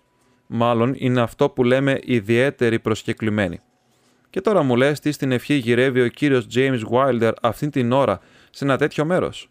Και ποιος είναι αυτός που ήρθε να συναντήσει; Έλα, Βότσον, αξίζει να το διακινδυνεύσουμε προκειμένου να ρίξουμε μια ματιά από κοντά. Κατηφορήσαμε μαζί προς τον δρόμο και προχωρήσαμε σκυφτή μέχρι την πόρτα του πανδοχείου. Το ποδήλατο ήταν ακόμη ακουμπισμένο στον τοίχο. Ο Χόλμς άναψε ένα σπίρτο και το κράτησε κοντά στην πίσω ρόδα του ποδηλάτου και τον άκουσε να γελά καθώς το φως έπεσε πάνω σε μια ρόδα μάρκας Dunlop. Ακριβώς από πάνω μας ήταν το φωτισμένο παράθυρο. Πρέπει να ρίξω μια ματιά εκεί μέσα, Γότσον. Αν σκύψεις για να πατήσω στην πλάτη σου, νομίζω πως θα τα καταφέρω. Την επόμενη στιγμή τα πόδια του ήταν στους ώμους μου. Ωστόσο, σχεδόν αμέσως πήδηξε και πάλι κάτω. Πάμε, φίλε μου, είπε. Αρκετά για σήμερα. Νομίζω ότι συγκεντρώσαμε όσο περισσότερα στοιχεία μπορούσαμε. Έχουμε πολύ δρόμο μπροστά μας μέχρι το σχολείο και όσο νωρίτερα ξεκινήσουμε, τόσο και το καλύτερο. Κατά τη διάρκεια του γυρισμού μέσα από τον Βάλτο, ο Χόλμ δεν είπε λέξη ούτε μπήκε στο σχολείο μόλις φτάσαμε. Πήγε στο σταθμό του Μάκλετον και έστειλε μερικά τηλεγραφήματα. Αργά το βράδυ τον άκουσα να παρηγορεί τον δόκτωρα Χακ που ήταν συντετριμένος εξαιτίας του τραγικού θανάτου του Γερμανού καθηγητή. Όταν η ώρα είχε περάσει κι άλλο, μπήκε στο δωμάτιό μου, Το ίδιο ζωηρός και ορεξάτος όσο ήταν και το πρωί προτού ξεκινήσουμε. Όλα θα πάνε καλά, φίλε μου, είπε. Σου υπόσχομαι ότι μέχρι αύριο το βράδυ θα έχουμε βρει την λύση του μυστηρίου. Στις 11 το πρωί της επομένης, ο φίλος μου και εγώ ανηφορίζαμε στον φημισμένο δρόμο των Ελάτων που οδηγούσε στην έπαυλη Χόλτερνες. Περάσαμε από τη θαυμάσια Ελισεβατιανή πύλη και οδηγηθήκαμε στο γραφείο του εξοχότατου. Εκεί βρήκαμε τον κύριο James Wilder, σοβαρό και ευγενικό, αλλά με κάποια εναπομείναντα ίχνη του χθεσινού τρόμου που ήταν ζωγραφισμένο στο πρόσωπό του. «Ήρθατε να δείτε τον εξοχότατο», Λυπάμαι, αλλά ο Δούκας δεν είναι καθόλου καλά. Χθες ταράχτηκε πάρα πολύ με τα τραγικά νέα. Λάβαμε χθες το απόγευμα ένα τηλεγράφημα από τον δόκτωρα Χακστάμπλ που μας ενημέρωσε για την ανακάλυψή σας. Πρέπει να δω τον Δούκα, κύριε Βάιλτερ. Μα είναι στο δωμάτιό του. Τότε πρέπει να πάω στο δωμάτιό του. Νομίζω πως είναι εξαπλωμένος. Θα τον δω εκεί. Ο ψυχρός και ανυποχώρητος τρόπος του Χόλμς έδωσε στον γραμματέα να καταλάβει πως ήταν περιττό να του φέρει άλλες αντιρρήσεις. Πολύ καλά, κύριε Χόλμς, θα τον ειδοποιήσω πως είστε εδώ. Έπειτα από μισή ώρα καθυστέρηση, εμφανίστηκε ο Σιμένον Ευγενής. Το πρόσωπό του ήταν πιο χλωμό από ποτέ. Οι ώμοι του είχαν γύρει και μου φάνηκε πολύ πιο γερασμένος από την προηγούμενη μέρα. Μας χαιρέτησε ευγενικά με την κόκκινη γενιάδα του να φτάνει μέχρι το τραπέζι. «Λοιπόν, κύριε Χόλμς», είπε. Το βλέμμα του φίλου μου ήταν καρφωμένο στον γραμματέα που στεκόταν δίπλα από την καρέκλα του κυρίου του. Νομίζω εξοχότατε πως θα μιλούσα πιο άνετα αν δεν ήταν παρόν ο κύριος Βάιλτερ. Ο γραμματέας χλώμιασε και κοίταξε με μοχθηρό ύφος τον Χόλμς. «Αν η εξοχότητά σας επιθυμεί...» «Ναι, ναι, καλύτερα να πηγαίνεις». «Λοιπόν, κύριε Χόλμς, τι έχετε να μου πείτε» ο φίλος μου περίμενε να βγει πρώτα από το δωμάτιο ο γραμματέας και να κλείσει την πόρτα. Ο συνεργάτης μου, ο δόκτωρ Γότσον και εγώ, είπε ο Χόλμς, πληροφορηθήκαμε από τον δόκτωρα Χακστάμπλ ότι προσφέρεται αμοιβή για αυτή την υπόθεση. Θα ήθελα λοιπόν να επιβεβαιώσετε ο ίδιος αυτή την πληροφορία. Φυσικά κύριε Χόλμς. Αν είμαι σωστά πληροφορημένος, η αμοιβή ανέρχεται στον ποσό των 5.000 λιρών για όποιον σας πει που βρίσκεται ο γιος σας. Ακριβώς. Και άλλες χίλιες λίρες θα δοθούν σε όποιον κατονομάσει το ή τα άτομα που τον κρατάνε. Πολύ σωστά. Η τελευταία προσφορά περιλαμβάνει όχι μόνο αυτούς που τον απήγαγαν, αλλά και εκείνους που συνομότησαν ώστε το παιδί να κρατείται εκεί όπου κρατείται. Ναι, ναι, αναφώνησες με κάποια ανυπομονησία ο Δούκας. Αν κάνετε καλά τη δουλειά σας, κύριε Χόλμς, νομίζω πως δεν θα έχετε κανέναν λόγο να παραπονιέστε, καθώς πρόκειται για μια διόλου ευκαταφρόνητη αμοιβή. Ο φίλος μου έτριψε τα λεπτά του χέρια με μια διάθεση απληστίας που με εξέπληξε καθώς γνώριζα τη λιτότητα που τον διέκρινε. «Βλέπω ότι πάνω στο γραφείο έχετε το μπλοκ των επιταγών σας», είπε. «Θα ήμουν ευτυχής αν συμπληρώνατε μια επιταγή 6.000 λιρών καλό θα ήταν να φροντίσετε ώστε να πρόκειται για δίγραμμη επιταγή. Η τράπεζά μου είναι η Capital και Counties Bank στην Oxford Street. Ο εξοχότατος καθόταν σοβαρός, έχοντας ίσιο τον κορμό του στην πλάτη της καρέκλας και κοιτάζοντας παγερά τον φίλο μου. «Πρόκειται για αστείο, κύριε Χόλμς. Δεν νομίζω πως είναι ένα ζήτημα με το οποίο μπορεί κανείς να αστειευθεί». «Κάθε άλλο, εξοχότατε. Ποτέ στην ζωή μου δεν μιλούσα πιο σοβαρά», τι εννοείτε τότε; Εννοώ πως έχω κερδίσει την αμοιβή μου. Γνωρίζω που βρίσκεται ο γιος σας και επίσης γνωρίζω ορισμένους τουλάχιστον από αυτούς που τον κρατάνε. Η γενιάδα του Δούκα φάνταζε ακόμα πιο κόκκινη πάνω στο κάτω πρόσωπό του. Πού βρίσκεται, κατάφερε να ψελίσει. Είναι, ή τουλάχιστον ήταν χθες το βράδυ, στο πανδοχείο ο Πετινό, περίπου δύο μίλια από την έπαυλη. Ο Δούκας έκανε πίσω την πλάτη του στην καρέκλα. Και ποιον κατηγορείται. Η απάντηση του Σέρλοκ μας άφησε άναυδους. Πλησίασε και ακούμπησε το χέρι του στον ώμο του Δούκα. Κατηγορώ εσάς, είπε. Και τώρα εξοχότατε, νομίζω πως είναι ώρα να σας ξαναζητήσω να μου ετοιμάσετε την επιταγή. Δεν θα ξεχάσω ποτέ την αντίδραση του Δούκα που πετάχτηκε όρθιος και τέντωσε τα χέρια του σαν να έπεφτε σε κρεμό και προσπαθούσε να κρατηθεί από κάπου. Ύστερα, σε μια προσπάθεια αυτοσυγκράτησης, με αριστοκρατική μαεστρία οφείλω να ομολογήσω, ξανακάθισε στην καρέκλα του και έβαλε τα χέρια του στο πρόσωπό του. Πέρασαν μερικά δευτερόλεπτα μέχρι να μιλήσει. Τι ακριβώς γνωρίζετε, ρώτησε τελικά χωρίς να σηκώσει το κεφάλι του. Σας είδα μαζί χθες το βράδυ. Το ξέρει κανένας άλλος εκτός από τον φίλο σας; Δεν μίλησα σε κανέναν. Ο Δούκας πήρε μια πένα με το τρεμάμενο χέρι του και άνοιξε το μπλοκ επιταγών. Θα κρατήσω τον λόγο μου, κύριε Χόλμ. Θα σας δώσω την επιταγή όσο ανεπιθύμητη και αν είναι η πληροφορία που μου δώσατε. Όταν ανακοίνωσα ότι θα προσφέρω αμοιβή, δεν φανταζόμουν ότι τα πράγματα θα έπαιρναν τέτοια τροπή. Πιστεύω όμως πως μπορώ να βασίζομαι στην εχεμήθεια του φίλου σας και την δική σας. Έτσι δεν είναι, κύριε Χόλμς. Δεν σας καταλαβαίνω εξοχότατε. Θα σας το πω ευθέως, κύριε Χόλμς. Αφού μόνο οι δυο σας γνωρίζετε για το συμβάν, δεν υπάρχει λόγος να το μάθουν κι άλλοι. Νομίζω πως το ποσό που σας οφείλω είναι 12.000 λίρες. Σωστά. Ο Χόλμς χαμογέλασε και κούνησε αρνητικά το κεφάλι. Πολύ φοβάμαι, εξοχότατε, πως το θέμα δεν ρυθμίζεται τόσο εύκολα. Είναι στη μέση και ο θάνατος εκείνου του δασκάλου. Μα ο Τζέιμς δεν είχε ιδέα. Δεν μπορείτε να τον θεωρήσετε υπεύθυνο. Ήταν δουλειά εκείνου του παλιανθρώπου, τον οποίο είχε την ατυχία να προσλάβει. Εξοχότατε, θεωρώ πως όταν κάποιος εμπλέκεται σε ένα έγκλημα, είναι ηθικός αυτούργός για όποιο έγκλημα προκύψει στην συνέχεια. Ηθικά, κύριε Χόλμς, σίγουρα έχετε δίκιο. Όχι όμως απέναντι στον νόμο. Κανείς δεν μπορεί να καταδικαστεί για ένα έγκλημα στο οποίο δεν ήταν παρόν και του προκαλεί την ίδια φρίκη και απέχθεια την οποία προκαλεί και σε εσάς. Μόλις το έμαθε, ήρθε και μου ομολόγησε τα πάντα, κυριευμένος από τρόμο και τύψεις. Διέκοψε αμέσως κάθε σχέση με τον δολοφόνο. «Ω, κύριε Χόλμος, πρέπει να τον σώσετε, πρέπει να τον σώσετε». Ο Δούκας είχε παραιτηθεί από κάθε προσπάθεια αυτοελέγχου και βημάτιζε πάνω κάτω μέσα στο δωμάτιο με τα χαρακτηριστικά του προσώπου του παραμορφωμένα από την αγωνία και τις γροθιές του σφιγμένες να κουνιούνται πέρα δόθε. Τελικά, κατάφερε να αναχτίσει κάπως την ψυχραιμία του και ξανακάθισε στο γραφείο. «Εκτιμώ την στάση σας να έρθετε εδώ πριν μιλήσετε με οποιονδήποτε άλλον», είπε. «Τουλάχιστον μπορούμε να σκεφτούμε έναν τρόπο να περιορίσουμε τις διαστάσεις αυτού του φρικτού σκανδάλου». «Ακριβώς», είπε ο Χόλμς. «Νομίζω εξοχότατε πως αυτό μπορεί να γίνει μόνο αν υπάρξει απόλυτη ειλικρίνεια ανάμεσά μας.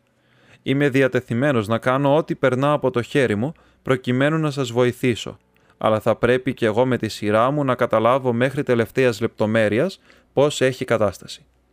Φαντάζομαι πως τα όσα είπατε πριν αναφέροντας τον κύριο James Wilder εσήμαιναν ότι δεν είναι αυτός ο δολοφόνος. Ναι, ο δολοφόνος διέφυγε. Ο Σέρλοκ χαμογέλασε διακριτικά. Η εξοχότητά σας μάλλον δεν έχει ακούσει και πολλά για μένα γιατί διαφορετικά θα ήταν αδύνατο να νομίσετε πως μπορεί κάποιος να μου ξεφύγει. Ο κύριος Ρούμπεν Χέις συνελήφθη χθες το βράδυ στις 11 στο Τσέστερφιλ, ύστερα από πληροφορίες που ο ίδιος έδωσα στην αστυνομία. Σήμερα το πρωί, λίγο πρωτού αναχωρήσω από το σχολείο, έλαβα ένα τηλεγράφημα από την επικεφαλής της τοπικής αστυνομίας. Ο Δούκας έγειρε πίσω στην καρέκλα του και κοίταξε κατάπληκτος στον φίλο μου.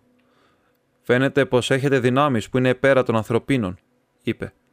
Ώστε έπιασαν τον Ρούμπεν Χέις. Πολύ χαίρομαι που το ακούω. Φτάνει να μην έχει επιπτώσεις στον Τζέιμς. Τον γραμματέα σας, Όχι, κύριε, τον γιο μου. Τώρα ήταν η σειρά του Χόλμς να σας στήσει. Ομολογώ πως αυτό είναι κάτι που δεν γνωρίζω εξοχότατε. Θα σας παρακαλούσα να γίνετε πιο σαφείς. Δεν θα σας κρύψω τίποτε. Συμφωνώ μαζί σας πως η απόλυτη ειλικρίνεια, όσο οδυνηρή και αν μου είναι, είναι η καλύτερη τακτική απέναντι στην απελπιστική κατάσταση στην οποία μας έχει φέρει η τρέλα και η ζήλια του James. Όταν ήμουν νέος, κύριε Χόλμς, αγάπησα με την δύναμη που αγαπά κανείς μόνο μια φορά στην ζωή του. Ζήτησα σε γάμο την κυρία, αλλά εκείνη αρνήθηκε με το επιχείρημα ότι ένας τέτοιος γάμος θα έκανε κακό στην καριέρα μου. Αν ζούσε, σίγουρα δεν θα παντρευόμουν άλλη γυναίκα. Πέθανε όμως και άφησε πίσω της αυτό το παιδί, το οποίο για χάρη της το περιμάζεψα και το φρόντισα. Δεν μπορούσα να αναγνωρίσω δημοσίως την πατρότητα του παιδιού, αλλά του προσέφερα την καλύτερη μόρφωση και αφότου ενηλικιώθηκε τον έχω κοντά μου. Με κάποιον τρόπο ανακάλυψε το μυστικό μου και από τότε έχει βαλθεί να διεκδικεί με κάθε τρόπο τα δικαιώματά του επί της περιουσίας μου και να επιμένει στη δυνατότητά του να προκαλέσει ένα σκάνδαλο που ενδεχομένως να με κατέστρεφε. Η παρουσία του είχε να κάνει μέχρι ενός βαθμού και με την ατυχή κατάληξη του γάμου μου. Πάνω απ' όλα, μισούσε θανάσιμα τον νεαρό νόμιμο κληρονόμο μου. Θα με ρωτήσετε γιατί κάτω από αυτές τις συνθήκες εξακολουθούσα να τον έχω στο σπίτι μου; Η απάντηση είναι πως το πρόσωπό του έβλεπα εκείνη και πως για χάρη της αναγκαζόμουν να υπομένω αυτό το ατελείωτο μαρτύριο. Αυτός ο νεαρός είχε όλες τις χάρε της μητέρας του και κάθε τόσο την ζωντάνευε στη μνήμη μου. Δεν μπορούσα να τον διώξω. Ωστόσο, φοβόμουν πολύ μήπως κάνει κανένα κακό στον Άρθουρ, τον Λόρδο Σαλτάιρ δηλαδή, και γι' αυτό αποφάσισα να στείλω τον μικρό στο σχολείο του δόκτωρα Χάκσταμπλ. Ο Τζέιμ ήρθε σε επαφή με τον Χέις γιατί ένα διάστημα τον είχα στην δούλεψή μου. Φαινόταν από την αρχή ότι αυτός ο άνθρωπος ήταν ένα άθλιο υποκείμενο, αλλά με κάποιον περίεργο τρόπο έγινε στενός φίλος του Τζέιμ. Πάντα είχε μια τάση να συναναστρέφεται ανθρώπους των κατώτερων τάξεων. Όταν ο Τζέιμ αποφάσισε να απαγάγει τον Λόρδο Σαλτάιρ, φρόντισε να εξασφαλίσει την βοήθεια αυτού του άνδρα. Θα θυμάστε ότι εκείνη την ημέρα έγραψα στον Άρθουρ. Ο James άνοιξε τον φάκελο και έβαλε ένα σημείωμα που ζητούσε από τον Άρθουρ να πάει να τον συναντήσει στον δασίλειο που λέγεται Ragged Show, που βρίσκεται κοντά στο σχολείο. Χρησιμοποίησε το όνομα της δούκης σας για να ξεγελάσει το παιδί. Εκείνο το απόγευμα ο James πήγε με το ποδήλατο. Σας μεταφέρω αυτά που μου ομολόγησε και συνάντησε τον Άρθουρ στο δάσος, ο οποίος του είπε ότι η μητέρα του ήθελε να τον δει και πως τον περιμένει στον Βάλτο και ότι αν ξαναπήγαινε στο δάσος τα μεσάνυχτα, θα τον περίμενε κάποιος με ένα άλογο που θα τον πήγαινε κοντά της. Ο φτωχός Άρθουρ έπεσε στην παγίδα. Πήγε στο ραντεβού και συνάντησε τον Χέις με ένα άλογο. Ο Άρθουρ ανέβηκε και ξεκίνησαν μαζί. Φαίνεται, αν και ο Τζέιμις το έμαθε μόλις χθες, ότι κάποιος τους ακολούθησε ότι ο Χέις τον χτύπησε με το ραβδί του και πως ο άτυχος άνδρας υπέκυψε στα τραύματά του. Ο Χέις έφερε τον Άρθου στο πανδοχείο ο πετινός και τον κλείδωσε σε ένα από τα πάνω δωμάτια, αφήνοντας να τον προσέχει η κυρία Χέις, που είναι καλή γυναίκα, αλλά βρίσκεται κάτω από τον χτινόδη έλεγχο του άνδρα της. Έτσι είχαν τα πράγματα, κύριε Χόλμς, όταν σας συνάντησα πριν από δύο μέρες. Δεν ήξερα τίποτε παραπάνω από εσάς. Θα με ρωτήσετε ποιο ήταν το κίνητρο του James για να προβεί σε μια τέτοια πράξη. Θα σας απαντήσω ότι το μίσος του για τον κληρονόμο μου εκδηλωνόταν με παράλογο και φανατικό τρόπο. Κατά την άποψή του, θα έπρεπε αυτός να είναι ο κληρονόμος των χτυμάτων μου και απεχθανόταν με όλη του την ψυχή τους νόμους που το απαγόρευαν. Συγχρόνως, είχε ένα συγκεκριμένο κίνητρο. Επέμενε να αλλάξω την νομοθεσία και πίστευε πως ήταν στο χέρι μου να το κάνω. Σκόπευε να με εκβιάσει θα ελευθέρωνε τον Άρθουρ αν άλλαζα την ομοθεσία και του άφηνα τα χτήματα με την διαθήκη μου. Ήξερε πως θα απέφευγα να καλέσω την αστυνομία και να τον καταδώσω. Υποθέτω πως αυτόν τον εκβιασμό είχε σχεδιάσει να μου κάνει, αλλά δεν πρόλαβε γιατί τα πράγματα εξελίχθηκαν πολύ γρήγορα και δεν του έμεινε χρόνος να βάλει σε εφαρμογή τα σχέδιά του. Εκείνο που κατέστρεψε τα σατανικά του σχέδια ήταν η ανακάλυψη του πτώματος του Χάιντεγκερ. Ο James τρομοκρατήθηκε μόλις το έμαθε. Το νέο μας έγινε γνωστό χθες, την ώρα που καθόμασταν μαζί σε αυτό το γραφείο. Ο Δόκτωρ Χακστάμπλ είχε στείλει ένα τηλεγράφημα. Ο James κυριεύτηκε από τέτοια ταραχή και στενοχώρια που οι υποψίες μου, οι οποίες πάντα υπήρχαν, μετατράπηκαν σε βεβαιότητα και αμέσως τον κατηγόρησα για αυτό που είχε συμβεί. Αμέσως μου τα ομολόγησε όλα από μόνος του Ύστερα με εκλυπαρούσε να κρατήσω το μυστικό για τρεις μέρες ακόμη, ώστε να δώσει μια ευκαιρία στον άθλιο συνεργάτη του να διαφύγει. Ενέδωσα, όπως ενέδιδα πάντα στις οικεσίε του.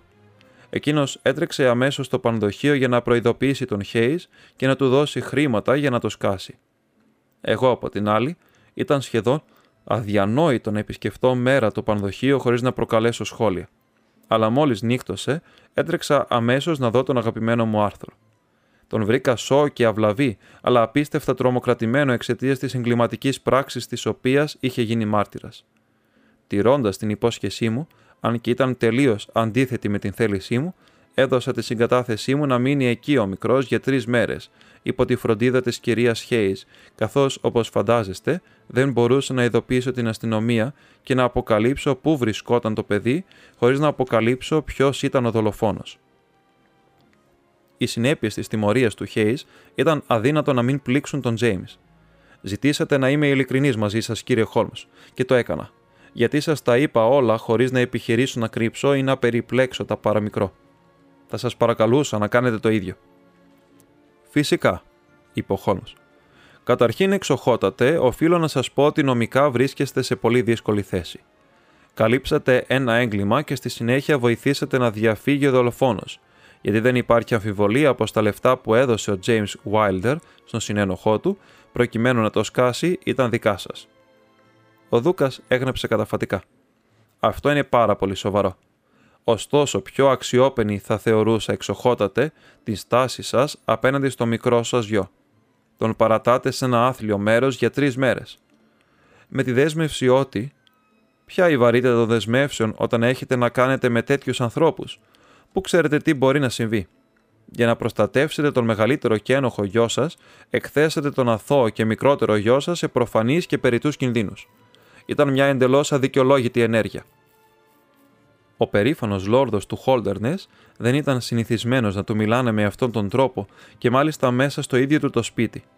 Το πρόσωπό του έγινε κατακόκκινο, αλλά οι ενοχές στην συνείδησή του δεν τον άφηναν να μιλήσει. Θα σας βοηθήσω, αλλά υπό έναν όρο. Να καλέσετε αμέσως τον υπηρέτη σας και να με αφήσετε να του δώσω όποιες εντολές θέλω. Χωρίς να απαντήσει ο Δούκας, πάτησε το κουδούνι. Ένας υπηρέτης μπήκε στο γραφείο. Είμαι σίγουρος ότι θα χαρείς, είπε ο Χόλμ, μαθαίνοντας ότι βρέθηκε ο νεαρός κύριο σου. Ο Δούκας επιθυμεί να σταλεί αμέσως μία άμαξα στο πανδοχείο ο πετεινός και να φέρει πίσω τον μικρό λόρδο Σαλτάιρ. Τώρα, είπε ο Χόλμ. Μόλις ο χαρούμενος υπηρέτης έφυγε αστμένοντας, αφού φροντίσαμε το μέλλον, μπορούμε να είμαστε ελαφρώς επίοικείς με το παρελθόν.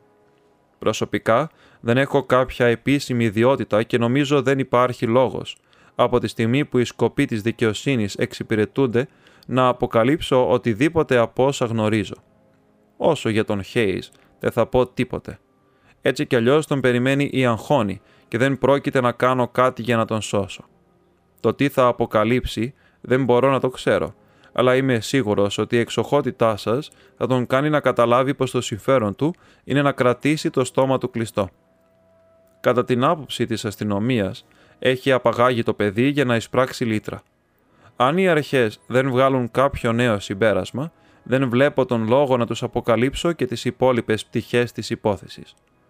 Θα ήθελα μονάχα να προειδοποιήσω την εξοχότητά σας ότι η παράταση της παραμονής του κυρίου James Wilder στο σπίτι σας μόνο κακό μπορεί να φέρει.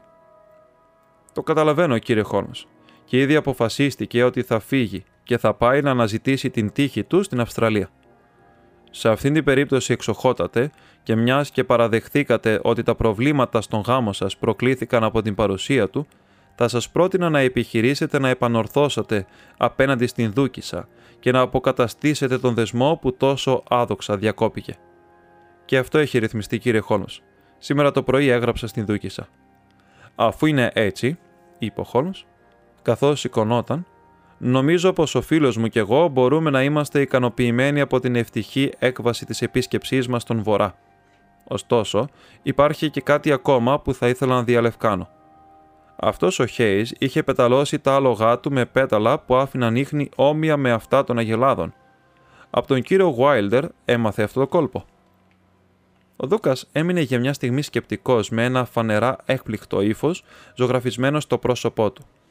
Έπειτα άνοιξε μια πόρτα και μας οδήγησε σε έναν μεγάλο χώρο που η επίπλωσή του θύμιζε μουσείο. Μας πήγε σε μια γυάλινη προθήκη που βρισκόταν στη γωνία και μας έδειξε την επιγραφή. Τα πέταλα αυτά, έλεγε η επιγραφή, φτιάχτηκαν στην έπαυλη Χόλτερνες. Είναι φτιαγμένα για άλογα, αλλά το σχήμα από κάτω διαφοροποιείται σε μια δίχυλη οπλή από σίδερο για να παραπλανεί τους διώχτες. Υποτίθεται πως φτιάχτηκαν από διαγουμιστές βαρόνους του Χόλτερνες του Μεσαίωνα. Ο Χόλμς άνοιξε την προθήκη και σαλιώνοντας το δάχτυλο του, ακούπησε το πέταλο. Μια ανεπαίσθητη στρώση από πρόσφατη λάσπη έμεινε πάνω στο δέρμα του. Ευχαριστώ, είπε κλείνοντας την προθήκη. Αυτό είναι το δεύτερο πιο ενδιαφέρον πράγμα που βλέπω στα βόρεια. Και το πρώτο; Ο Χόλμς δίπλωσε προσεκτικά την επιταγή του και την έβαλε στο σημειωματάριό του. Είμαι φτωχός, είπε χαϊδεύοντας το τρυφερά και βάζοντάς το στην τσέπη του.